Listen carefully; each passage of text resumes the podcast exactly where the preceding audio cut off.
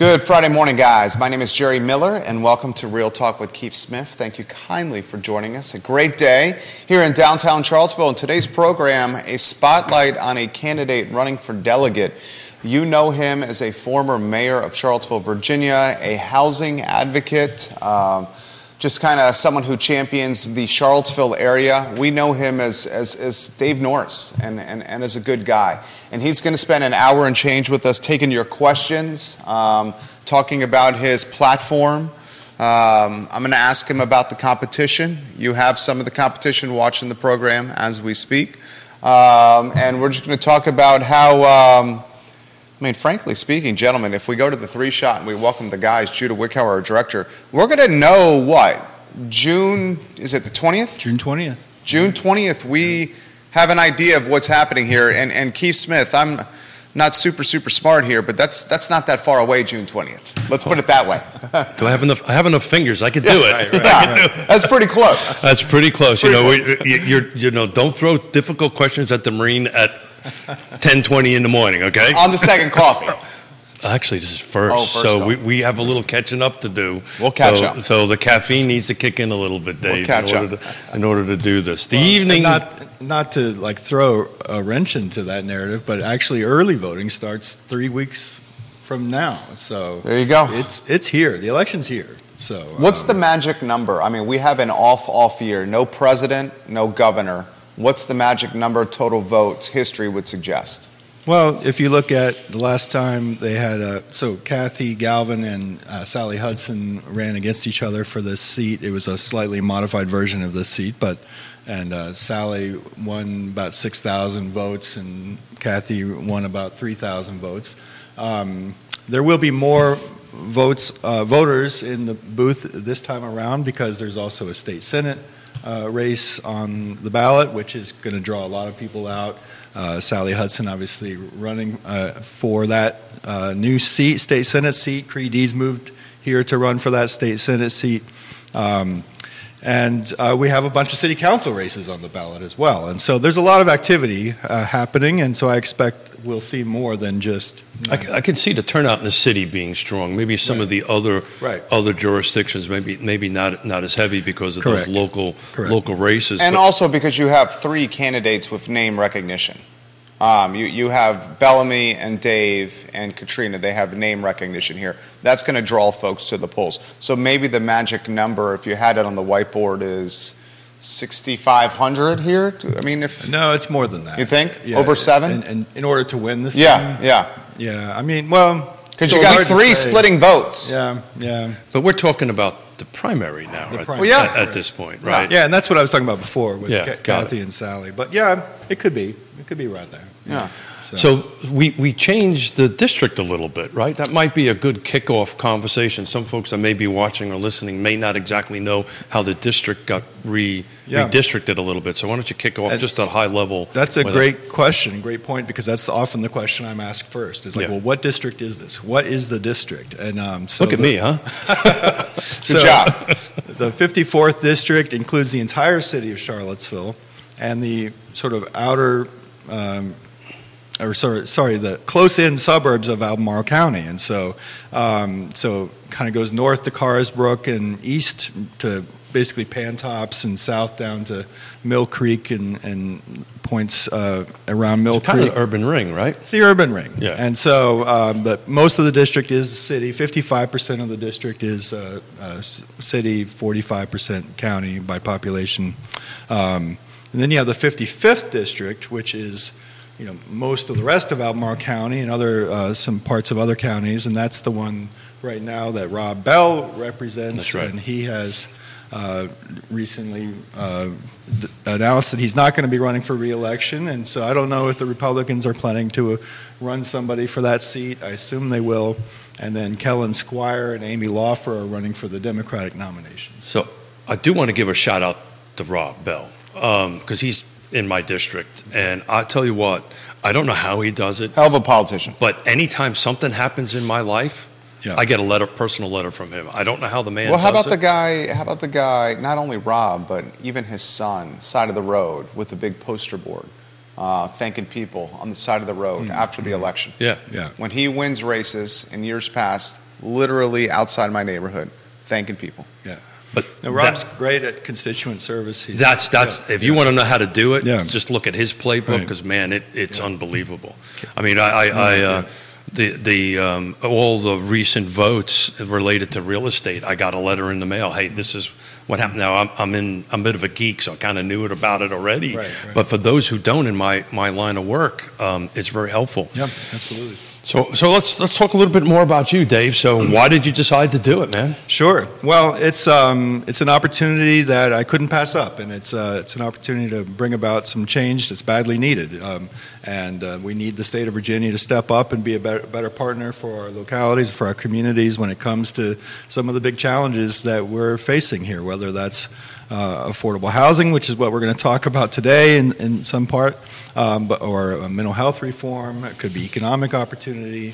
Um, we need uh, we need our state legislature to stand resolutely behind uh, the women of our uh, Commonwealth when it comes to reproductive freedom, access to health care. Um, there's so many issues. I, and if you go to my website, which is vote for dave dot org, you'll see a long list Look of at you, huh? and um, Uh, uh, reasons why I'm running. That's why I'm running, is to is to help create positive change. That's why I ran for city council. That's um, and that's why I'm running for state delegate. I my, the tagline on my campaign materials is uh, it's a you know the proven leader with a bold vision for positive progressive change, and mm.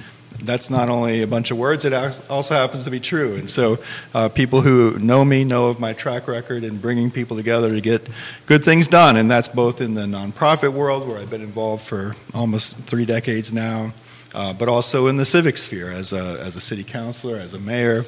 Um, I can point to a long record of accomplishments and very proud of those. But uh, this is an opportunity to kind of build on that work, um, and particularly on issues like affordable housing, where Um, we still have major challenges, and we need more support from the state to help us uh, wrestle with them.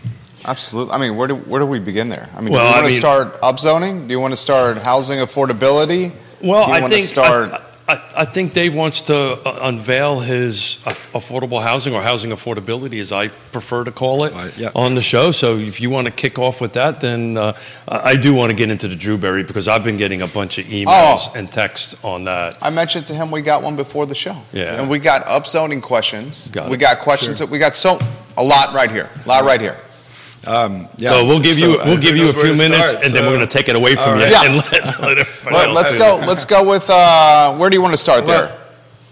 Let me just dive in. I'm just going to dive in because, uh, and my, I'm going to start actually a little bit um, a few years ago. Okay. Um, when I was uh, in two thousand four, two thousand five, I was running Pachim, which is a local homeless ministry, and we had people staying at our shelter every night who were homeless, who were. Many of whom were working, some of them working full-time jobs, but what they had in common was they couldn't afford the cost of housing here. That was two thousand four, two thousand five. So this is not a new issue. Um, and in two thousand five, two different reports came out, one from the Monticello Area Community Action Agency, MACA, one from the Charlottesville Chamber of Commerce, both talking about needs of this region, needs of this community. And they both had the number one item on both of those reports, coming from two very different perspectives, was we need more affordable housing. The Chamber was saying we need it because the people, our employers, are having a hard time attracting workers because the cost of housing is so high. MACA, the anti-poverty agency, said we need more affordable housing because our clients can't afford the, ho- the cost of housing here. So when I ran for our city council, that was the number one item on my platform, was affordable housing, and the number one plank was to create a robust affordable housing fund in the city budget. Um, and uh, it took three years of pushing and pushing and pushing because there was a lot of opposition to it within City Hall and within certain segments of the community who were quite enamored with the status quo here um, and didn't see it as a that problem. That hasn't changed, by the way. I know. That's that's what I'm getting to. Just so to. that you know. In case you were wondering. That's exactly what I'm getting to, Keith. um, okay, that's what I'll I'm, shut up. No, no, no, no. You're, you're helping to lay the, the foundation. So... Um, But after about three years of advocacy and mobilizing, we, we would pack city council chambers with hundreds of residents, and um, and we finally got it passed, the Charlottesville Affordable Housing Fund, which since its inception has helped to construct, renovate, preserve, sustain over two thousand units of affordable housing it's in this time. community. So yeah. it wasn't just lip service. We actually got it passed. It took a lot of work against a lot of opposition, and then it actually has produced results. Um, and that's the same mentality that I will bring to the General Assembly if I'm elected, is, um, you know, the, the very first item on my platform, my affordable housing platform, which I'm unveiling here today on Real Talk with Keith Smith, is to expand the Virginia Housing Trust Fund, which is the state's equivalent of Charlottesville's Affordable Housing Fund. Um, Charlottesville's Affordable Housing Fund is capitalized right now around two hundred dollars per citizen, per, um, yeah, per citizen. Um, the state's housing fund is much smaller. Uh, on a per capita basis. Um, and so I'm proposing that we work towards capitalizing that fund at about one hundred dollars per capita. I'd love eventually to get it to two hundred dollars, but that's a huge lift from where they are now. Um, and why is that important? Because then we can start to build more of the housing that we need, not just, I mean, there's all kinds of housing. We need first-time home ownership. You have worked a lot on a community land trust, I both have. Locally, and I know you've been supportive of other land trusts around mm-hmm. Virginia. Um, it'd be great to have more funding for that model. I'll take it. I'm sure you will. Um, permanent supportive housing, which works to help get the chronically homeless off the street and into permanent housing. Um, mixed income, mixed use, multifamily housing, revitalization of public housing, low-income housing, reparative housing, home renovations for the elderly. There's a long list of housing needs that, without having a robust Virginia Housing Trust Fund, we're not able to meet. So that's number one, is funding. That was the secret to getting two thousand units built, supported, sustained, renovated here in Charlottesville, and that's the secret to, to starting to get our, our arms around. You know, there's a gap of over two hundred thousand units, affordable units, in the state of Virginia as a whole, and we've got to do more to get our arms around that need. So number one, first and foremost, I'm going to, I am going to push to do in the General Assembly what I pushed to do successfully on the City Council and expand the supply of funding for affordable housing. Without dollars, nothing happens. We we can talk and talk and talk, but dollars is ultimately what makes these things happen. But the happen. Second part of that, and, yes. and, and, and thank you, I, I didn't get a chance to read into this, so I'm, I'm taking yeah. a bit of a stab here. The second part, the second part of that is, How, how do we get these projects approved, right? right? So you can have the funding for them, but how do they get approved? Now, I can tell you some local... Or in elect- Charlottesville's case, you don't even have the land to do the projects. That's... I mean, right now you don't have the land to do the projects in Charlottesville. You don't have the land, but maybe with the upzoning, which we'll get into a little bit later, that might help. But I'm hearing from local elected officials this in public meetings, this exact set of words, that if we don't start approving projects locally, we're going to possibly get that removed from us at the state level. Is that possible? Does that make any sense? Well, is that even possible? You know, I, it's hard to believe, but then some states have done exactly that. Out west they have. In California right now, the um, localities who have not stepped up to um, create affordable housing strategies, the state has essentially said to developers, you have choice, builder's choice. You can build what you want.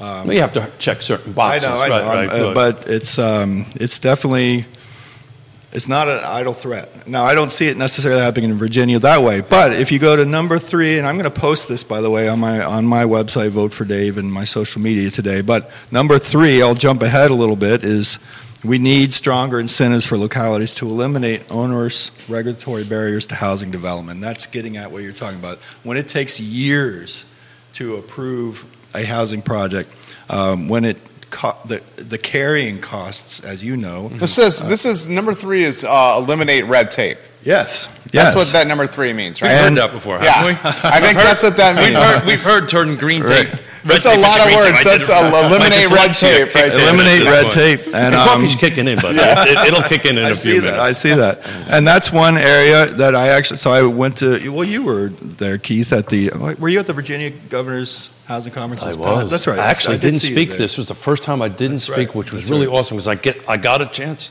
You didn't speak? I didn't speak. You didn't speak? Yeah, I didn't speak. Okay. Yeah. I don't think well, I did, did You didn't I? speak? I don't remember you speaking. Yeah, I don't think thing. I did. No, I, I'm uh, surprised you didn't speak. Yeah, yeah, yeah, yeah. Yeah, that's what I'm saying right there. Is he busting my chops? I think so. Hold on a second. Hold on a second. Give me a minute. That's Give me the a minute. talk show Give over there. Minute. I was going to make a that's hair comment show. in the beginning oh, that right. one of the criteria to be on this He's set got great is to have hair. a really good set of hair. He's got right. great hair. And, and if elections are determined by that, uh-huh. you're doing good. Oh, he's looking charming. He's got great hair. No, actually, both of my opponents have excellent hair. One of my favorite aspects of uh, and you, you guys can tell that we know Dave. Uh, we know we know Bellamy. Uh, we know Dave. Good guy. We we we just he's a good guy here. One of my favorite aspects of his website, if you scroll down on the homepage below the fold, is the photo of Dave from yesteryear. I mean, look at tall, skinny Dave no, right here. No, my oh. daughter is in my backpack. She's what, like, oh my gosh, yeah. I didn't even notice that. So what year was that? Well, she would have been that. She really is. Wow. She was born in two thousand, so that would have been two thousand two, maybe? twenty years ago. Yeah, yeah. I think I did that math, right? Uh, close. Close enough. I think this yeah. is going to be... You know, Dave, don't ask for details, okay? Uh, this is going to be the most uh, fun interview Dave has done oh, on yeah, his yeah. campaign trail. Is this an interview? This, oh, well, oh, is, this is an is? opportunity for people to get to know Dave here. Yeah, here's, the, right. here's the question I have for him, then I'll throw it to you here, Keith. We, I, I know you are a champion for housing affordability or uh, affordable housing, however we want to call it. Um, we talked earlier this week on, on, on our twelve thirty show that in Pantops, there's now one bedroom, one bathrooms for eighteen hundred dollars a month. And this yes, is with yes. no walkability. Sure. Dairy Market, we love Dairy oh, Market. Yeah, sure. two thousand plus for a one bedroom, one, one bath. And there's plenty of other spots in town where a one bedroom, one bath can get twenty-two hundred dollars, twenty-three hundred dollars a month. This is having an impact. I get it, the work that you guys do. But can that impact keep up with everything's, you know, yeah, I mean, in free part, market. Right, right. Yeah. That's, that's, and that's why I've said from the beginning in working this issue is you have to be deliberate about it and you have to just be intentional about it and you have to keep pushing every month, every year. How do we, and ask the question, how do we build more units? I'm, how do we add more supply? I'm literally got on the agenda, on the public portion of the agenda for Wednesday's Albemarle County Board of Supervisors because they were supposed to be talking about the developer incentives. And guess what's not on the agenda? The mm-hmm. developer incentives, right? Well, you just talked talk about the mo- the, the pushing back of uh, the upzoning, what we were talking about before the show. Yeah, so, uh, you know, it, it's, well... I I prefer zoning rewrite. We have a bit of a conflict on, on, on that, but zoning tomato rewrite, tomato right. tomato tomato affordable housing housing affordability yeah exactly. Exactly. housing. Well, I, I happen to think I'm right, but anyway, that's okay. But the uh, you know the, the the the pushback is gonna is gonna be there because you know look. What, you're referring to the H O A conversation? No, no, no. I'm referring to the I fact that it. this is all getting delayed again. Oh, yeah, got it. Yeah. Yeah. yeah. So um, that's not a surprise to us, not a surprise to anybody who's watching. I have a mustache bet with, with Neil Williamson. And Neil's watching. Neil Williamson, that, that that would be adopted by June nineteenth. I said no. He said yes. Oh. My mustache is doing good because what the last module, which I think is the most important module it, from my perspective, is how the the red tape is going to turn to green tape, right? How are we going to go ahead? Look, if we say this is what we're going to do, this is the models, this is the math, but it takes two years to get through the system, it's not going to help us out. So how they're going to do that is super important. And they just punted it another month. That's what I'm saying. Mm-hmm. Yeah. They, that was supposed to come out on the tenth. It came out early this morning, hey, maybe in May. Well, here's the really intriguing and thing. And I got really is, excited. My mustache is in good shape. Well, here's the intriguing thing, and, and I'm curious, and, and maybe you can help me understand how um, what you're doing um, weaves through, say, like upzoning and, and council-type stuff here. Because delegate is not council, council's not delegate. But how does what you're doing impact things like a new council maybe coming in November? Upzoning may not be approved. There's three spots up for grabs. How is that going to impact what they do with policy and upzoning and approval come January first? Does your sphere get into this at all or no, Dave? Well, that's the question I was yeah. trying to ask. Yeah. I mean, I would say the short answer is no, only in that, you know, obviously, uh, state government, uh, the General Assembly doesn't get involved in local zoning plans and uh, zoning rewrites, but um, certainly creating an environment that's um, supportive of building creative urban infill housing and creating a range of housing types that are affordable to the people that do the hard work of making the city function. Those are all things that state needs to step up on, um, and uh, it's all stuff that's reflected in this platform. And um, so, yes and no. I mean, no, the the state's not going to tell Charlottesville, you know, how to uh, implement its its zoning. But it's interesting. So, as you know, Charlottesville and Albemarle have a very specific carve out in the affordable housing unit uh, ordinance. That actually the city and the county can pretty much do what it wants as long as it's wrapping in the housing affordability flag exclusive of of the state. Is is that not correct? Yeah, the the there are different sort of carve-outs. Sure. Uh, the county's carve-out is one that in a certain sort of neighborhood model of um, development that a certain number of units are can be uh, set aside for eighty percent of A M I, area median income, and below. Uh, but there's there's honestly, Keith, and you know this better than I. There's so many loopholes in these yeah, things sure. that the practical result, and I've heard several county supervisors speak to this, the practical result has fallen far short of the original vision and purpose of that that provision. Um, and what often happens is that a developer will put on the market a unit that's priced at seventy-nine point nine percent of A M I, and and uh, and they only have to put it on the market for a certain number of days, um, and if it doesn't sell... Well, that's apparently coming back on Wednesday. We're going to find out about okay, that okay. because because the conversations I'm having is they're, they're kind of doing this back to what didn't work, mm-hmm. which was, mm-hmm. you know, put it out there for ninety days right, and all this right. kind of great stuff. I'll find right. out more on Wednesday and report report yeah. in. Arlington County adopted its missing middle. Right. That is huge That's, for the Eastern Seaboard. That was huge. That's why it made it onto this list here, because that... I Talk think, about that and how do you yeah. feel about that? No, I think it was great. And um, because, again, we and I, for people who may not know what missing middle housing is, uh, it, basically we're talking about... Um, you know, obviously we have to address the housing needs for people at the very low end of the economic spectrum, zero to thirty percent of A M I. Um, the market does a great job of meeting the needs at the high, people at the high end of the economic spectrum. But what about the people in the middle, the working class professionals, um, who are right now just being insanely priced out of this market? Um, and um, so what Arlington and many localities are looking to do is create incentives and measures and provisions for more development of mar- basically moderate income housing and different housing types. It's not necessarily always going to be a single family home on a half acre lot with a white picket fence around it, but let's create uh, you know provisions and incentives that allow um, you know higher density, moderate d- density, higher than what's there now, but moderate density housing in a neighborhood that might be very low density now to accommodate these new um, houses that so that people, again, teachers, police officers, firefighters, uh, can afford to live. I'll never forget the city council meeting we had where we had some NIMBYs, not in my backyard, folks that were came that came to speak out against a particular um, infill housing project uh, that was targeted at um, it was zero to I forget which one. It was either sixty percent or seventy percent anyhow of area median income. And I said to the planner, like, can you help us understand what that number means, what that translates to in terms of who is actually going to be living in this project? And it turns out that planner, the city planner who was reporting out to council, themselves uh, would qualify. So you're so the folks in the neighborhood saying, we don't want this because it's going to bring in undesirables, it's going to lower our property values, it's going to drag down the neighborhood.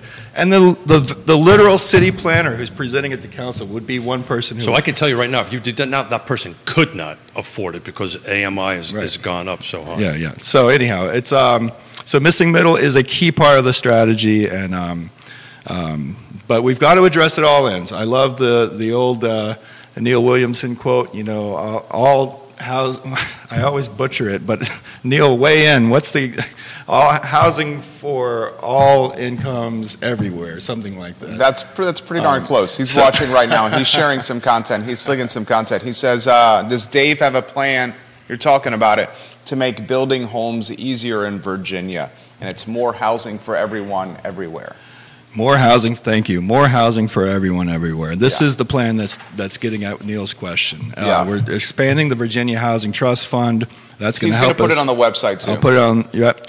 Um, number two, make accessory dwelling units by right throughout the state. If I want to add a mother-in-law apartment in uh, in my house, uh, in my basement, uh, in my backyard, above my garage, the government shouldn't tell me I can't do that. That, to me, is the simplest, like, low-hanging fruit Um, for how we can increase. So you're saying at the state level, we're going to mandate that out to the local so, level. Well, so mandates yeah, sure. Give them the autonomy, the ability. Right. Give them right. the ability. Start there. Excuse me, um, autonomy. There was, there was a bill this year in the General Assembly. Sally put that in, right? Uh, Sally was involved in it, and uh, but then there was some like back and forth about whether it was going to be a mandate, sure, uh, or whether you know, and they got caught up in the language, and I don't believe anything actually resulted at the end of the day. But the purpose of that was, and again, mandate is probably ended up being unpalatable for too many people, but the purpose of that is let's open it up, that one option. If we do nothing else, uh, that one option is going to do so much to increase affordable housing supply and bring more money into the pockets of homeowners. Like, um, so it's a win-win, and um, for for those homeowners, well, it helps. People stay in their communities, and it helps people stay in their communities. It's just um, it doesn't, it, you know, you don't get uh, gentrified, frankly. Right, right. Um, so that's that's one we should be pushing for. Again, eliminate onerous regu- eliminate cut red tape, Jerry. Eliminate onerous regulatory barriers. Um, encourage missing middle housing. We need a state level residents' bill of rights for redevelopment. This is something that I worked on. Uh, very hard here. What, what does that mean? In Charlottesville, when the um, the Charlottesville Redevelopment Housing Authority was starting the process of redeveloping public housing, initially that got very sort of a cold reception from residents because they've seen in every in many other cities all over the country that when government comes in to improve neighborhoods, uh, too often the people that get kicked out of those neighborhoods and aren't allowed back into the improved neighborhoods are the people that have lived there for generations in some cases. And so um, so it's a very top-down approach. We we saw it with Vinegar, Vinegar Hill here in Charlottesville with urban renewal. Um, so there was a lot of distrust. And so uh, I sat down with uh, Alex Alex Galata, who is chair of uh, or uh, executive director of Legal Aid, um, Holly Edwards, uh, Joy Johnson, uh, a number of other people, Um, resident leaders, others, advocates, housing authority officials, brought them together, and over a period of months, we crafted on my laptop a resident's bill of rights. It was the first one in the country that guaranteed resident involvement, guaranteed one-for-one replacement of all units, guaranteed that residents would have priority access to the jobs that were created in the construction process, guaranteed that the new units um, Uh, the new uh, apartments would have access to transportation and all the social services that residents needed. And that Bill of Rights is what allowed the redevelopment process to move forward. And now it's getting accolades all over the country. What's happening here in Charlottesville with resident-led redevelopment um, is is a gold standard. And we want to take that. It should be something um, that the state also. Uh, so any state dollars that are attached to projects, any low-income housing tax credits, for instance, which come through Virginia Housing, um, should have a requirement for a, a resident's bill of rights for redevelopment. It makes neighborhood revitalization a truly inclusive and effective and successful enterprise versus a very top-down model which has failed consistently um, and leaves low-income people out of luck. Where does he, he does meet and greets in uh, homes where he gets to know people, which I think is a great idea. Where does the housing um, point fall in importance? Like in comparison with, like, say, gun violence, sure. repro- reproductive rights. I mean, there's been a lot over the course of, say, the last year, eighteen months. Yeah. So that's kind of penetrated the attention of housing affordability on the campaign trail. Absolutely. Absolutely. Sorry, I'm getting over a bug. So Same, um, allergies. Yeah, yeah, yeah. yeah. Um, so what I hear a lot from uh, voters is, um, you know, the cost of housing, as you said. Uh, gun violence is certainly a concern. There's no doubt about it. And um, uh, and but people are uh, wanting actual solutions. They're not wanting lip service. They're not wanting thoughts and prayers. They're wanting actual solutions. And so um, uh, in too many cases, um, gun violence is um, a symptom of a, it's a sick society uh, that has easy access to high power weaponry, you know. And so, um, and so how do you address sort of the underlying uh, causes and issues? Um, we have serious mental health challenges. We have teen mental health, is, uh, mental illness is through the roof. We've got uh, major challenges with young people growing up. Uh, Some of the young people at the forum you and I were at over there on and Bellamy uh, over on tenth street. Yep. Um, uh, some of the young people in the room there were saying, and I don't, I don't want to put words in their mouth, but like, look, we don't have positive adult role models and mentors. Go. We don't have positive activities for young people. Um, people don't see a future for themselves here. Um, sort of, what do you expect? Like, we need more investment in our young people. We need better options, better role models. Um, mental health supports, all those things. So I un- I unveiled a mental health platform similar to this, talking about ways that we can invest in our mental health resources in our communities, not specifically relating to gun violence, but I do think it's going to have a positive impact on that. Um, so gun violence, um, obviously, you know, people are... uh, very concerned about um, schools. Um, there's been some crazy stuff in the schools that I, you know, that, that we've all been hearing about. Um, uh, teachers are wanting uh, better pay. We're losing teachers in Virginia. Teachers locally are frustrated. Um, we have good teachers who are lo- leaving the system. I've seen you wearing red in yeah. support of the teachers at school board meetings. I mean, it's talk um, to us about why you're I passionate have, about that. I have three children that came up through the Charlottesville Public Schools. And um, I'm a big advocate for um, good quality public schools. I'm a big advocate for teachers. Um, we have to support our teachers. We have to trust and listen to our teachers. I spoke at a Virginia Board of Education event recently um, where they were institute. They are instituting new uh, history and social science standards that they basically um, hired some out-of-state consultants to come in and tell us how we should be teaching history and social sciences in Virginia. Instead of sitting down with the, the, our local content experts who are Virginia teachers, uh, but they disregarded Virginia teachers. And that, so the hmm. Virginia teachers were, of course, uh, understandably upset and spoke out at this public hearing in large numbers. And I was there to support them. And, um, you know, so I, I and uh, collective bargaining, obviously, is an issue that's come up in this campaign. Um, and, um, where the city of Charlottesville has um, really, to their credit, um, been, Absolutely. been a real pioneer in that. And Albemarle, Albemarle County has kind of been dragging their feet. But um, it's Where do you hope- stand with collective bargaining? Oh, I'm a strong supporter. Um, I think it's when you improve uh, teacher wages, teacher working conditions, teacher morale, it absolutely improves the learning experience for those children, the educational experience. Um, so, um, and... Honestly, it's a huge step in retaining good teachers. Yeah. Um, if we want to have good schools, we have to attract and retain the best and brightest teachers. Well, and I think also job. a point to make there, a point to also make there is Charlottesville City is doing this. So the market pressure, when the school system literally adjacent to Albemarle's is right. doing it, yeah. if Albemarle doesn't do it, it's going to further lose ground. Right.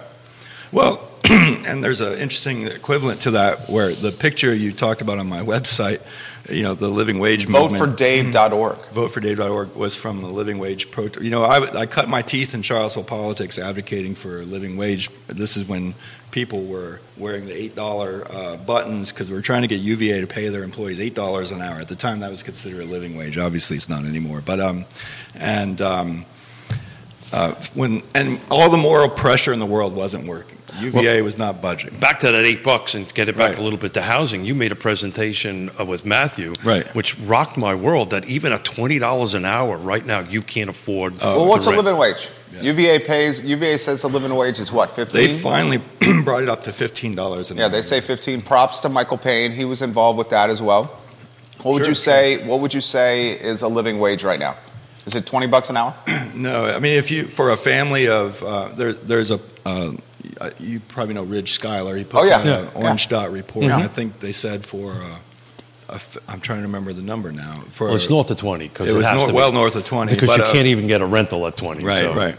So. But it's it's not fifty. fifteen's not cutting it. But uh, at least fifteen's better than what they were paying before. But and so kudos to Jim Ryan. Yeah, but, but back to the housing thing, right? If we can get more units, therefore, this, in theory, the price will come down. We're going to do the. As you know, I chair the, the, the land trust. I'm also on the regional housing partnership, yes. which is built by these four pillars, right? So I just want to read back to your numbers about mm-hmm. who, who you can help.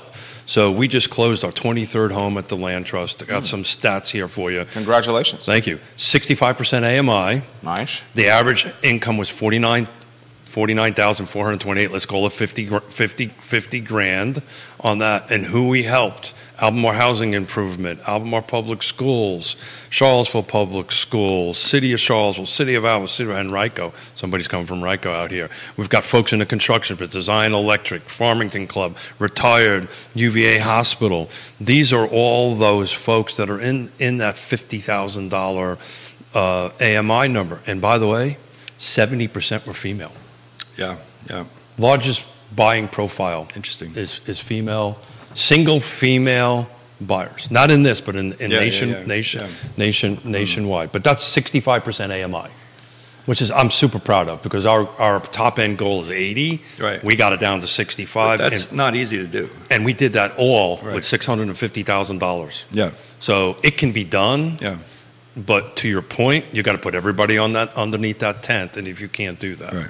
So getting back, so it's yeah. just to circle back. I got back. a lot for you. Okay. Yeah. Uh, let me wrap this up real quick. Sure. So moral pressure wasn't working, protests, you name it.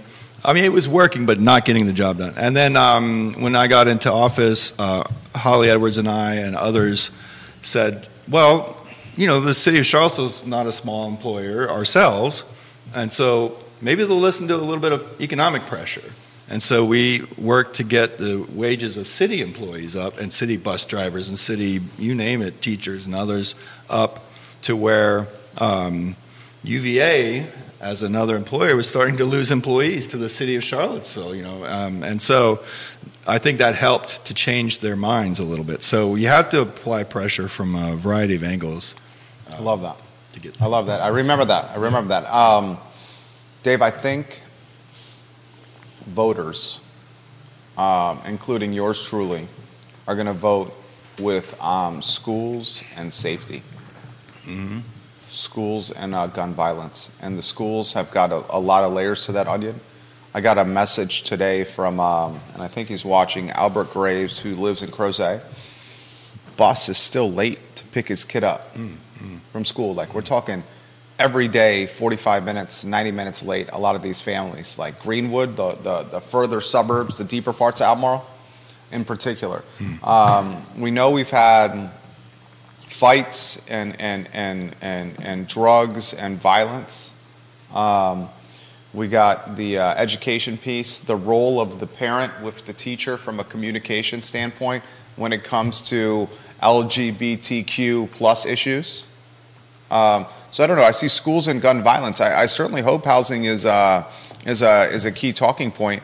Um, but I think those two have really like dominated the news cycle. So I, I don't I don't think you can separate any one of them. You can't just laser focus on one. They're all tied together. To include health healthcare, right? It's just sure, this sure. and transportation, and right? All this is kind of yeah, grouped in together. Um, you can't just tackle one. Now I think if you tackle one, it helps some of the other ones, but again, back to, you know, my wheelhouse, which is the housing side of things. If you can't house folks, mm. then the rest of the stuff just gets worse. And and this comes from a guy that grew up in the seventies in the city, in New York City, so I kind of understand how that whole yeah, spiral yeah. works. But to, to Jerry's question, what what's your thoughts on no, that? No, I don't I don't disagree. Those are major issues. Um, I think you know, people uh, come to the polls for all kinds of different motives, and um, but uh, you know, obviously, parents um, have a, a vested interest in seeing their kids succeed in school.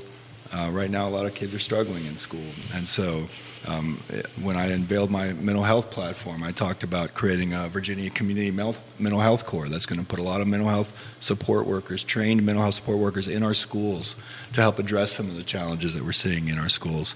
Um, when I was on city council, I took the lead role in um, getting Charlottesville schools to adopt a, a three-year-old preschool program, which is now Um, serving hundreds of kids, and so um, uh, helped to get a fatherhood initiative off the ground in the in the community to help encourage dads to step up, and um, and that's been doing great work um, for years. There's, it really have to look at it from a variety of angles, um, and um, but yeah, we need those, and we need good, we need well-funded schools. We need also, we need alternatives for kids who are falling through the cracks right now, like, or dropping out. And so I'm a big advocate for public charter schools. Uh, we have a few of them here in our area, um, and I think for the parents that are that were, are fortunate enough to have their kids enroll in them, they really they really appreciate that. Um, so we want well-funded uh, public schools, well-funded.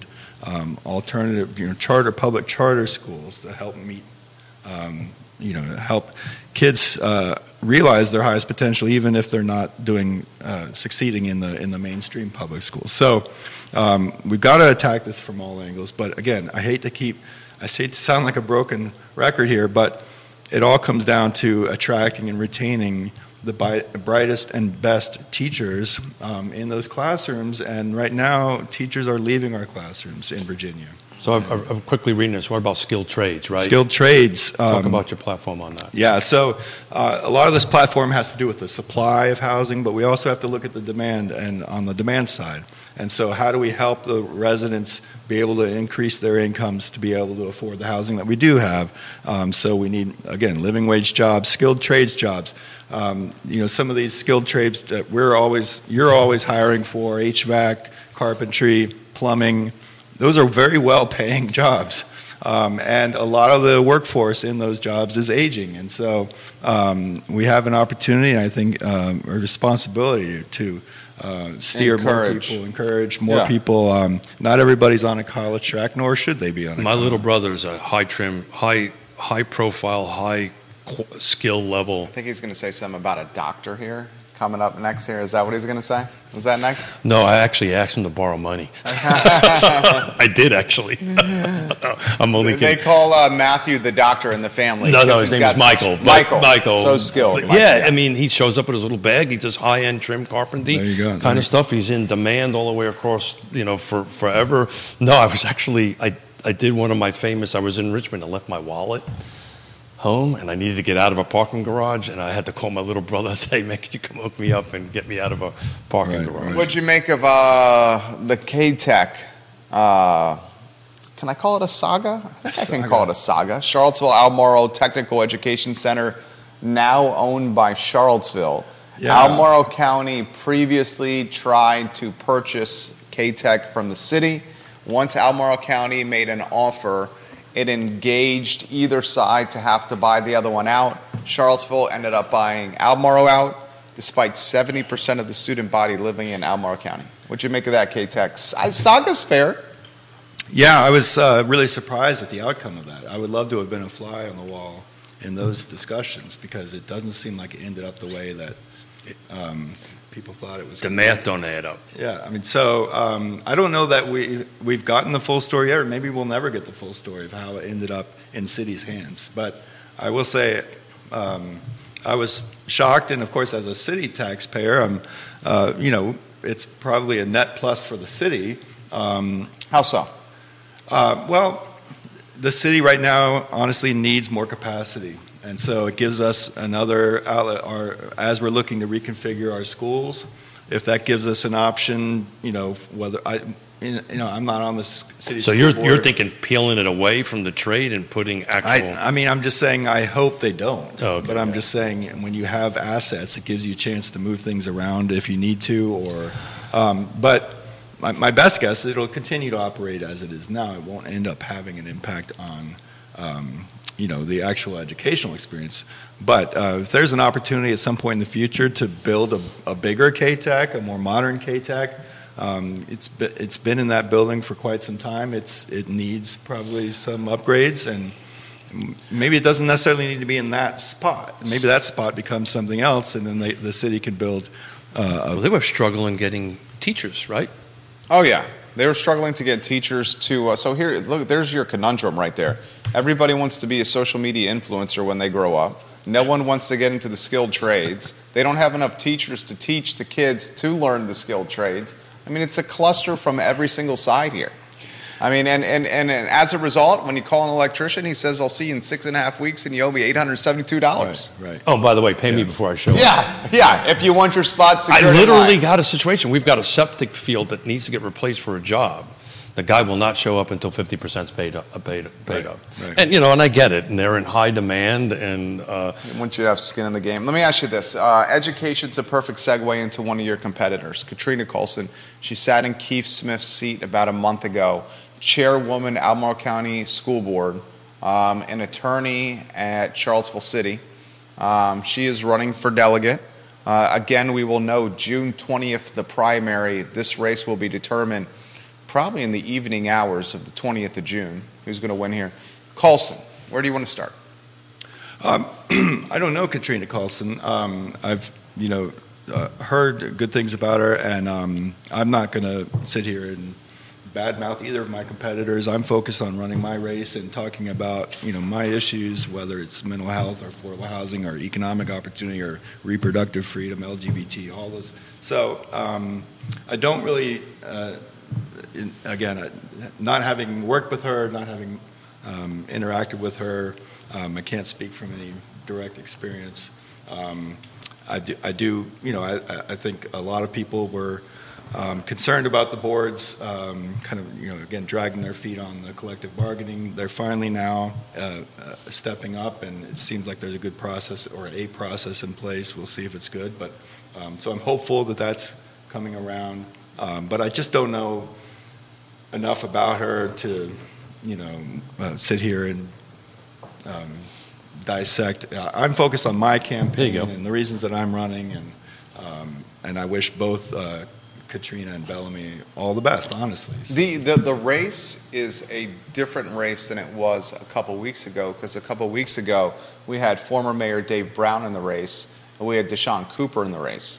Now Deshaun Cooper has refiled paperwork, and he's running for Charlottesville City Council. Mm-hmm. And Dave Brown made an announcement, this is more work than I anticipated, and he kindly, you know, took the rear exit and got out of the race. So you got three candidates for one slot. For one slot uh, with the June twentieth primary. I have to ask you about Bellamy. He's watching the program now. Bellamy Brown's also come on on the network to talk about his campaign. Separation points here. Um, and I know you've highlighted what's on the sheet of paper on your platform, but what are separation points between you and the other candidates? Well, again, for me, I've been invested in this community for almost thirty years. And so I have a track record of accomplishment. I can point to numerous things in this community where I have helped to bring people together to get X, Y, or Z done, whether that's building housing uh, for the chronically homeless, whether that's starting Pachim, whether that's Um, getting, helping to get the uh, Local Energy Alliance program, LEAP, off the ground. I was on the founding board of that. Worked very closely with our state legislative delegation to get enabling legislation to help make that happen. Um, I've been involved with all kinds of initiatives over the years, um, and I'm very proud of my record of service, uh, whether it's on education issues, whether it's on choice issues, reproductive freedom. Um, I've been an advocate for the L G B T Q community for many, many years. Long before marriage equality was legal, uh, I supported it and advocated and championed it. Um, and once it became legal, I actually performed dozens of uh, same-sex marriages as a wedding officiant. So um, I, I have... He's uh, in high demand as a wedding officiant. And so um, um, it's the hair. It's the. It must. Be I actually hair. Been to a wedding that Dave has done. It was fantastic. Oh, thank it was you very. Uh, it was very fluid, very smooth. And you know, you did a good job of um, highlighting the connection between the uh, the. It was a man and woman at this particular wedding. Highlighting the connection and and and getting out of the way. Well, that's that. Thank you. That's what I yeah. try to do. Because yeah, some yeah. folks linger. Oh, I know. And you know, know. It's like, come on now, we right. want to go to cocktail hour. But you right. did it, and then you left. It but was that's, great. That's a skill. That is a, a skill of a seasoned politician, right? Because you sometimes need to know that's when the skill to, of a public speaker. Of a public speaker. Yeah, that's he's got that skill. When you know when to, to shut up and to stop. And limit. I'm learning that, by the way. I'm learning that. By the way. And he did it right. He stopped, and he like he he he. Everyone was happy. I was just very very oh, impressed. So um, I I am trying to get. Bellamy's agreed to come on. We just couldn't get great, the schedules great, great. To, to work yeah. on that. Yeah. But somewhere should between get Katrina as well. Somewhere yeah. between the, the now and the twentieth, we're going to get the two of you guys in if you're willing to do it, uh, and side happy, by side, and we can so. we'll get yeah. out of the way. And, and ask some questions, help folks make make make a make a decision. Do you think? Um, what do you think of the other races? I mean, you live in the city, I do. so I have I to ask you yeah. about city council race. I yeah. have to ask you about Sally versus Creigh. Sure, sure. I have to ask you about Kellen and Amy. Sure. How about city council first? Five candidates, more competitive Five. now. Yeah, I know. I know. Bob Fenwick. Yeah. Got the signatures. He's there. Uh, Cooper. Mm-hmm. Um, you have Lloyd Snook. You have Michael Payne, and you have, and I don't know her that Na- well. I Natalie Oshrin. Natalie Oshrin. I need to know her Natalie's more. very impressive. Okay. Uh, uh, we, we actually work together in the wedding industry. Charlottesville um, High School graduate, works right. at Pippin Hill. Yep, yep. Um, but contested very, races matter, and this is what's the most exciting to me about Charlottesville. There's not this automatic coronation of three people or right, whatever it right, is. So right. Um, um, this, this race, this race is, all elections matter, but this one in particular. Yeah, it's, you know, um, we're getting back, and again, I apologize for my no voice today. I'm in the today. same boat, yeah. I'm in the same boat. Um, we used to have city council elections in um, May, and then the, all the other elections were in November. And the thought by moving them from May to November was that, oh, we'll save money, and it'll be a more efficient process. Just lump it all in together in November. I actually think we lost something when we made that move, because I, as a... As somebody who for decades literally has said we need to be paying, and I've said this on your show, we need to be paying more attention to local politics, local issues, because this, the decisions that are made in city council chambers, board of supervisors chambers, have much more impact on our day-to-day lives Absolutely. in many cases than well, the decisions. All politics is local. Right, Flat right, out, right. That, that the elections were in May? When was the yeah. primary? Um, it was usually... Was that the general? That was the general. The general was in May. Wow. Okay. Okay. And um, I was when I ran first. Uh, it was, I was among that very last class of people to get. Oh, thank you, Keith. I appreciate it. Um, Good man over there. He's he's he's all right. Yeah. yeah. Uh, brought, brought, no, brought I'm, kidding, I'm kidding. I'm kidding. Would you water. like another one, sir? No, no, no. I'm good. I'm good. When was um, so? So it was like two thousand five, two thousand six when that change was made. And um, my point in saying that is. Here we are with, as you said, five city council or uh, five city council candidates running for three nominations. That should be a big deal. That should be a, a big focus Without of doubt. attention. Um, and I and I worry that it's going to get swallowed up in this state senate race and in the state delegate race. And there's just not going to be enough attention because there are a lot of big issues on council's agenda right now. A lot of big issues on their radar screen. And um, and so I think this is an example of where. We may have lost something when we went from... Well, this is what we're trying to do on Fridays, right? Coffee Great. with the candidates, Great. coffee with the... Like Jerry and I are trying to bring in both state and local folks to have this conversation because this long format makes a difference, right? And we're not really getting that yeah. getting that yeah. out there. How so challenging hopefully. is it to come uh, overcome the uh, name recognition of an incumbent? Ooh. I mean, Snook and Payne got a... Snook and Payne are running for re-election. They got yeah. name recognition. Yeah. Cooper, I you know, is a young guy. Mm-hmm. His future is extremely bright. Mm-hmm. Um, has he been on here yet? He has not. Okay. Has not. Anytime he wants to come on, he can come on. Um, Oshrin is is new, mm-hmm. just like Cooper knew. Right. Fenwick has been on council one term. Mm-hmm. Um, Fenwick has history. Right. I'll right. say that's fair. He's That's got fair. history. He's got um, history. So what's the value of the of, of, of name recognition? Well, I think in general, in politics, name recognition is the name of the game. And um, and so uh, it doesn't always carry the day. You know, when Bob ran for re-election, he, I think he came in last, actually. But um, uh, even though he was well known. In twenty nineteen, uh, he did. Yeah. yeah. And so, um, and, and I'm not saying that to be dismissive of Bob. It was just a fact. It's just a yeah. fact. I yeah. like I like Bob. He's, I just saw Bob last week. I see Bob all the time. Don't like, right? I see the van all the time. The van, yeah. yeah. Um, Bob is uh, he's an iconoclast, and I love that about Bob. Um, but it has endeared him to some people, and maybe not endeared him to others. But um, anyhow, um, but yeah, name recognition is huge in politics, uh, but it doesn't always carry the day, and neither does money. You know, I'm I'm going to be vastly outspent and outraised in my race, but um, money doesn't always win elections. If it did, we would be living under President Michael Bloomberg right now. You know, um, he had by far the most money of any, and he lasted what, like two minutes, two Scaramucci's or what? Two Scaramucci's. That's funny. Good reference yeah, that was, there. I that like was that. A, a wow. Political insider good, joke. Good, but, good um, reference. So, so anyhow, um, uh, so, but I think what people want to see is candidates who are invested in the community, who have are coming forward with clear ideas, that workable solutions to make this a better place. And so that's what these candidates have to do over the next. So to Jerry's point, this is a math problem. Right, that was with the, the how many votes it takes you to win. The win that because everything's out large, right?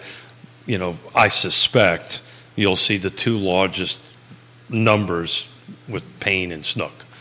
So then it's just a matter of mm-hmm. somebody getting one more vote of the other three, or, or right. is is there any reason to start changing the at large? Does it make sense to do?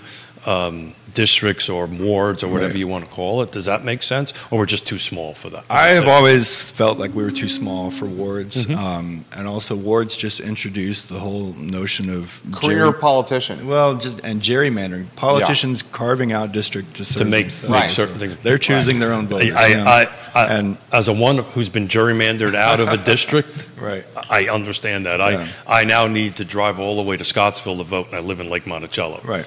And I just think Charles is such a small city. I think they didn't city. like me, and they really wanted to put me over there. It just kind of goes right around my house. I never understood that. Yeah, yeah. I'm serious. It literally no, I, goes around my house.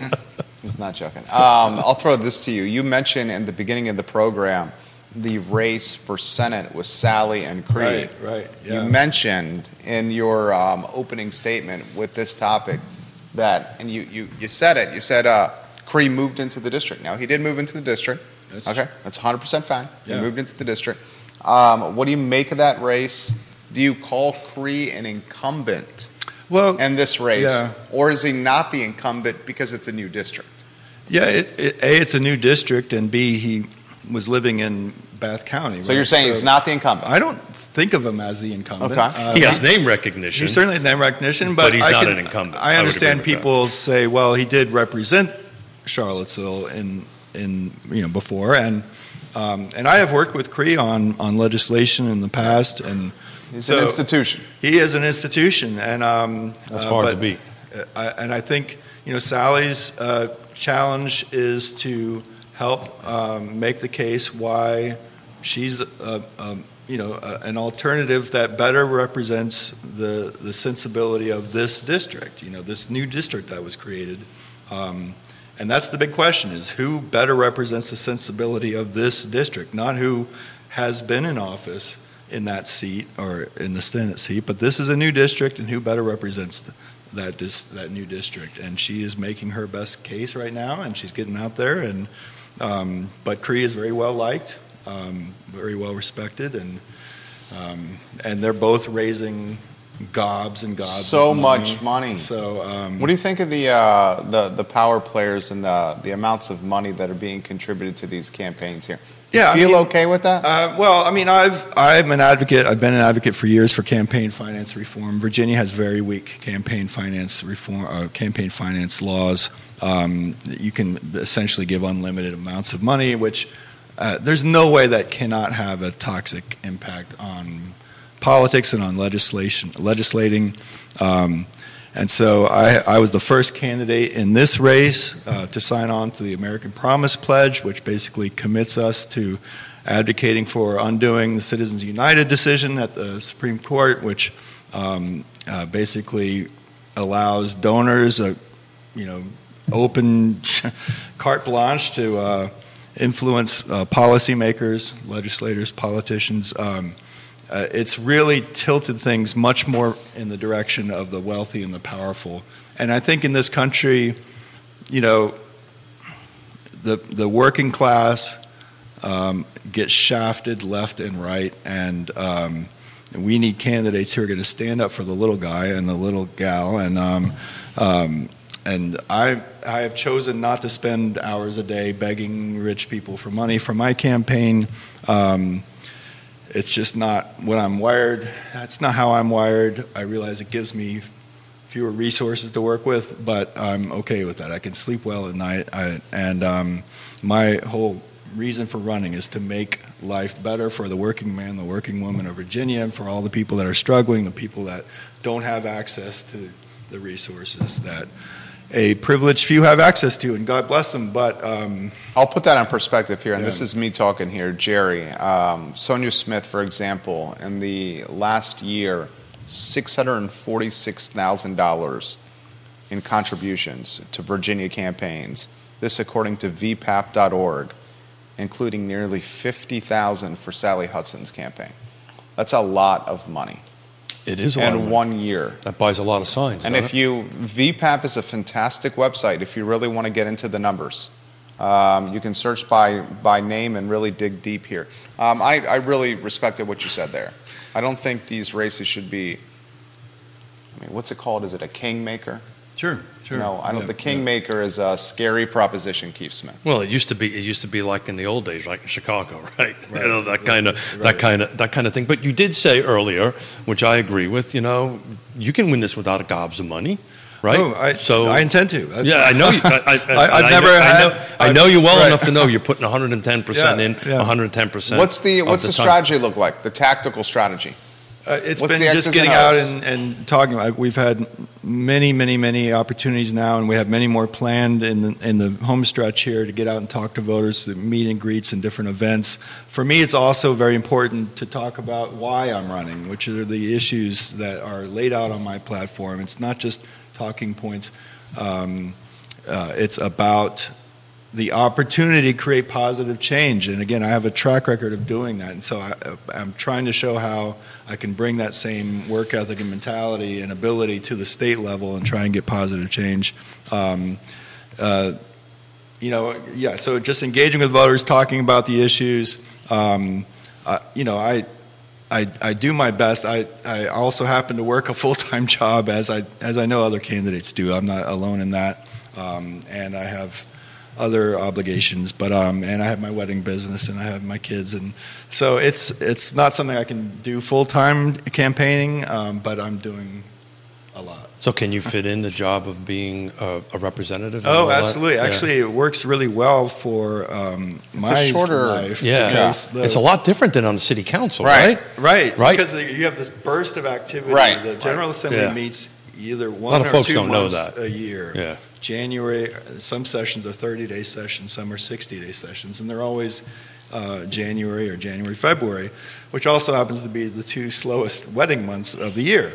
Um, and so uh, for me, as somebody who's much of my, I, I do almost one hundred weddings a year. I, I perform almost one hundred marriages a year. And so, um, but virtually none in January and February. So we've got to keep you in mind, we're on year thirty-eight and our fortieth, we're going to renew our vows I do for, renewals the fourth, too. for the fourth time, right? oh. So Yona, my wife, has married me three times, so I, I, there's no excuses, right? I think you got it. I, I think you I'm good. It. I can stop selling this one you after, got it. after thirty-eight no, years. I, think, Whew, I, think I was really worried about it. She stuck with you, Keith. But, uh, she stuck with me? Is that a good thing or a bad thing? The way no, you said all, the above. all, all the above. All of the above. I, you know, I've got some texts. Do we want to go back and talk about the Dewberry? Oh, yeah. Do we want to... Ta- do, we, do we want to tack... Ta- I wonder if it's the ta- same person reaching out to you that's reaching out um, to you. Well, she reached out to me, too, so I'm just going to jump in. If yeah, I can. please. So one yeah. of our, one of your listeners and yeah. somebody I know in the community...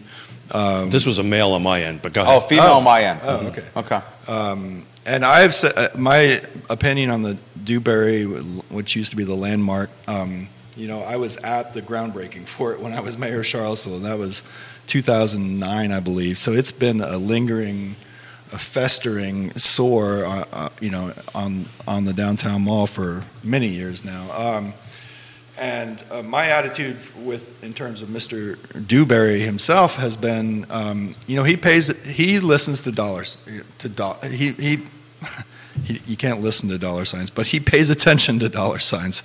And um, I have felt for quite some time now that, that really the, it seems to me the, the only truly viable solution is for the city and its partners to assemble a team of investors who will buy him out and get that project done. And I'm not is saying it, is this, that even feasible? Why, why would he do again, that? He pays attention to dollar signs. If you make it worth worth his while, I'm not saying pay him ten times what it's worth, but I'm just saying that might t- that might be what it takes. I don't think so. He's a smart businessman. He's he, he he's his, paying a lot of taxes. I think it's like seventy-five thousand a year in taxes, and he's milking it, right? So he's uh, waiting. You know, he's what, what do we do him? with they it? They call we him did, the just, emperor of empty lots. This is what he does. I've, yeah. I've uh, changed that moniker oh, to you, the uh, extorting emperor. There you go. Of empty lots. That has wearing and, no clothes, right? Extort. Well, it has to have ease for the alliteration. Extorting emperor of empty lots. Got it. Got right. It. And when I say he's a smart businessman, what I mean is he knows how That's to work the system. That's his business. Yeah, see, so, okay, Neil Neil says property owners have rights as well, Mister Norris. And that. I'm going to play devil's advocate for the sake of a talk show. Right. Ready? Yeah. Devil's advocate for the sake of yeah. a talk show. Early in the show, we were talking about A D Us and how if you were elected, you would empower the homeowner to do what he or she can do with their property, specifically A D Us. Mm. Mister Dewberry... he's paying his taxes. Right. So is this that's not why the same the, circumstance of property the city rights? Options are limited in terms of what they can require him to do. So that's that's my so whole how point. Can we fix my that? whole point is let's dangle a, a carrot in front of his face and say, we have assembled a team of buyers. The city knows a lot of people in this locality and, and beyond who could come together and, and say, we're going to put a package together that's going to make it worth your while. So we do that. What do yes. we do with it then? Let's say we put the, put it together. We probably tear it down, unfortunately. That's exactly what I'm Well, that's the first question that people have, you have to get. You have to tear some, it down. You have You're, to. It's at the point that well, that needs. Yeah, that. I'm not a struct, structural yeah. engineer. And you get the dirt, um, but it's still a very, um, it's a very exciting opportunity to do something very creative sure. on the downtown mall. I mean, how many development sites are there on the downtown mall? You know, and so. Um, I can tell you from a structural perspective, I know this much about it. Uh, that's been in the weather far too long without a skin on it, and that is a tension, steel, concrete, and it is rusting internally mm-hmm. out. Um, also, other than a hotel, because of the floor over floor is so low on it, it can't be converted into condos or no, anything, anything no, like that. No. But other than, I have an idea on this, but other than... What, tiny, uh, tiny apartments? Actually, this is the first time our chemistry is not working in no. quite a while. That is not exactly really? what I yeah I, okay. I was thinking. Um, what other tools does the city have or can create to help fix this, other well, than purchasing? I mean, the it? city tried. Okay, the city. I'm gonna. I I am no Dewberry. Now we're back. We're back on the. Chemistry. I'm no Dewberry fan. I, I he's the extorting extorting emperor of empty lots. I'm no Dewberry fan. I will say that he is paying his taxes. Lloyd Snook on the show has said we cannot eminent domain him, and he has property rights. That's what he said on the show. Um, I think the uh, I think the city really has its hands ties. Uh, is it's its hands tied. I think what it should consider is some kind of tax incentive potentially for Dewberry to develop. It offered a parking package. Michael, in a lot of ways, kiboshed that parking package some years ago uh, as as he was running for Charlottesville City Council, Michael Payne.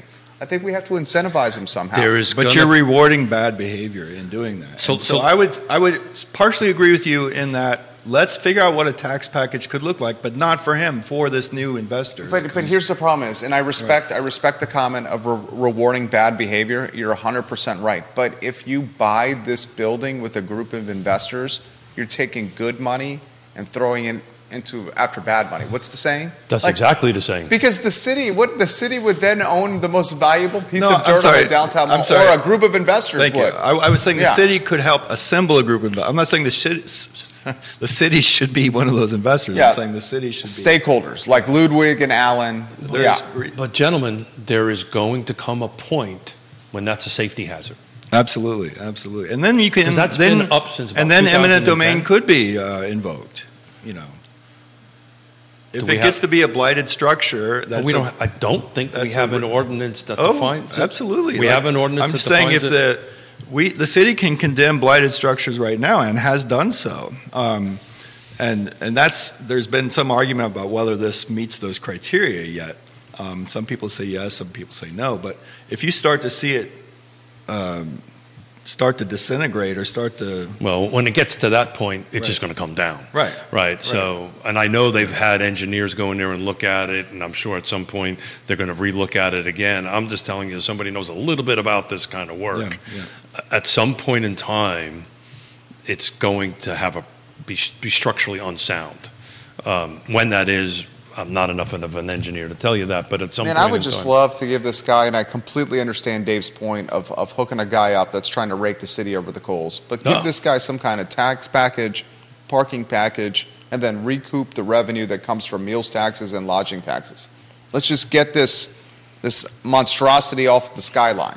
So sometimes you have to take the path of least resistance, do what you don't want to do, sometimes reward bad behavior, right, just to get to the betterment for everybody. Because Dewberry the- knows he's got us. Oh, without it. And he's also stung. Well, to Dave's point, this is his, mo- this is his model. This is this his is business it. This model. Is what he he's, does. He's yeah. also stung because of how the negotiation happened with the parking piece. That's exactly In the right. bottom of the ninth inning, because he feels the city negotiated in bad faith. So I almost, and Snook pretty much said that on the show. So I almost wasn't going to bring this up, but I flipped my page over. I'm All going right, to bring it up. Let's bring it up. Um, what are we bringing up? Back to this red tape, back to this base conversation. I, I have to leave individuals out of it and specific properties out of it because it was a confidential conversation. So I'm going to dance around this sure. a little carefully. Okay. But there is a very... Um, a perfect parcel within the city of Charlottesville that could meet affordable housing needs, could on a transit line, that could have um, nonprofits in the bottom. You know, everybody can extrapolate the parcel from that, right? I was meeting with certain individuals involved in that project yesterday, and they are flabbergasted because the city is requiring this individual, this organization, to show them their profit and loss statement. They want to know how much money they're making in order to agree to work with them. And that doesn't have a damn thing to do mm. in the conversation. So what's going to happen, because we have certain individuals that don't know how to negotiate, that don't know how to put under those four pillars, that's going to probably go market, which we're not going to get one hundred units. We're not going to get a place for home for nonprofits. It is not going to help anybody out. And they ultimately is going to go that path. So that's this red tape into green tape. You know, it's it's, it's right, a rules right. kind of thing. But I was flabbergasted to hear that. And I'm going to backstop it and make sure that's really happening and have questions yeah, with yeah, local local yeah. folks. But if that meant, if that thinking doesn't change, we're not going to get anywhere. Right, right. And that's where you need champions. You need champions on city council. You need champions on the Albemarle County Board of Supervisors. You need champions in the General Assembly. You need champions to make this stuff happen. Like, I can't tell you how many times on city council um, I had small business owners, everyday residents, homeowners, others come to me and say, I'm having an issue with this city department, that city department. I'm getting the runaround here, the red tape here. And um, I tried to do my best.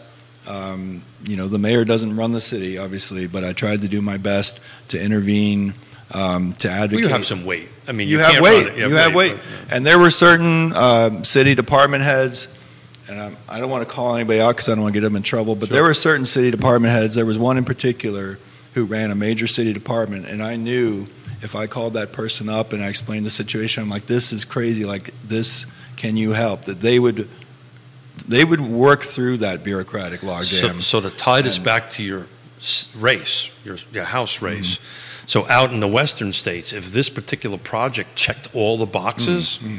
the local jurisdiction would have nothing to say about it because it would automatically mm. get approved. I, I think that's a long stretch for us right. to have this. I don't, in, I don't see that happening. But in, yeah, in, in our right. in our state, right. but, but the A D Us is a small step forward. Mm-hmm. Yeah, I love it, guys. Coffee with the Candidates on a Friday is literally one of my favorite shows. And it took almost a whole coffee for me to get going. You guys are uh, fantastic. So, Dave, um, you want to send folks to the website, right? vote for dave dot org. vote for dave dot org. Uh, early voting starts May fifth. Uh, you can vote at the county office building or city hall. Um, uh, financial contributions through the website? Through the website, um, and uh, information on the platform, how you can get involved. If you want to, my yard signs are in, finally. If you want a yard sign, I would love to send my team out to deliver. We will deliver a yard sign to your doorstep. Um, if you want to get involved as a volunteer, it's all on vote for dave dot org, my platform. I have a running blog there talking about issues and t- talking about the campaign with updates. I have a, a section with all the news articles about the campaign. So there's a lot there. I ju- oh, and just yesterday, thanks to a new volunteer, um, I am not a social media, uh, I mean, I'm on, I've been on Facebook forever, but I'm not particularly savvy when it comes to social media. Um, and I have now an Instagram page. Oh, nice. I'm now like finally caught up to like twenty ten. So, good job, um, Dave. uh, for the campaign, not for me personally. But um, so I'm on Instagram now. Um, uh, so, yeah. And uh, we've got, um, I, I, I, I don't want to say anything in too much detail because I don't want to give away, but uh, mark your calendars, oh. June tenth. I've got a big event you're not going to want to miss. I'm really excited about it. June tenth, you will be hearing more about that soon. So. I'll put it on my calendar. Yes. Dave, thank you so much. Yeah, man, uh, man um, uh, for me to sit here and shut up takes a little bit. So thank you. Uh, thank you for doing that. Thank you for, I'm going to jumble the words around a little bit because I prefer That's housing okay. affordability, okay. your housing affordability, housing affordability platform, platform on it. A little real estate thing, as I've been watching the, the seven-day counter as you guys have been chatting, we're up to ninety homes on the market. Get out there. We only have seventy that went in the last seven, oh. the seven days. So we, we, we're starting to see a flip here. Yeah. We're starting to see, I think you're going to start seeing inventory tick up. I, I will say this same week last year was one hundred twenty. So we're not as much right, as right, we were right. last year, but we're starting to uptick a little it's bit. Moving so in the right direction. Get out there and start looking. If you're in the market, look at some hose, houses, houses. And yes, to Jerry's point, I do actually sell. He's a realtor. I'm a realtor. He's a realtor. He's well, a realtor. And, uh, and and again, I'm not just blowing smoke, but you're uh, you've been a real champion. You've been one of those champions Thank for housing affordability. Thank I won't you. say affordable Thank housing. Housing affordability. You say whatever you want. And, uh, um, and uh, you know, I work every day with with uh, Shekinah Mitchell, who's yep. now running the the land trust, and sh- she was a great hire, by the way. And, Thank you. Um, sh- uh, but that work, that seed that you helped to plant is just sprouting everywhere now. So thank well, you. Thank, thank you. Thank you. Dave Norris, Keith Smith, you guys, great show. Thank Excellent you, work. Excellent work. Pleasure. Judah Wickauer, the director of the show archive, real talk with keith smith dot com. My name is Jerry Miller. Thank you kindly for joining us. Take care. Thanks, Dave. Oh, man. Thank you. Easy peasy. Thank you for the opportunity. Sorry about the, it's, is it allergies or a cold? No.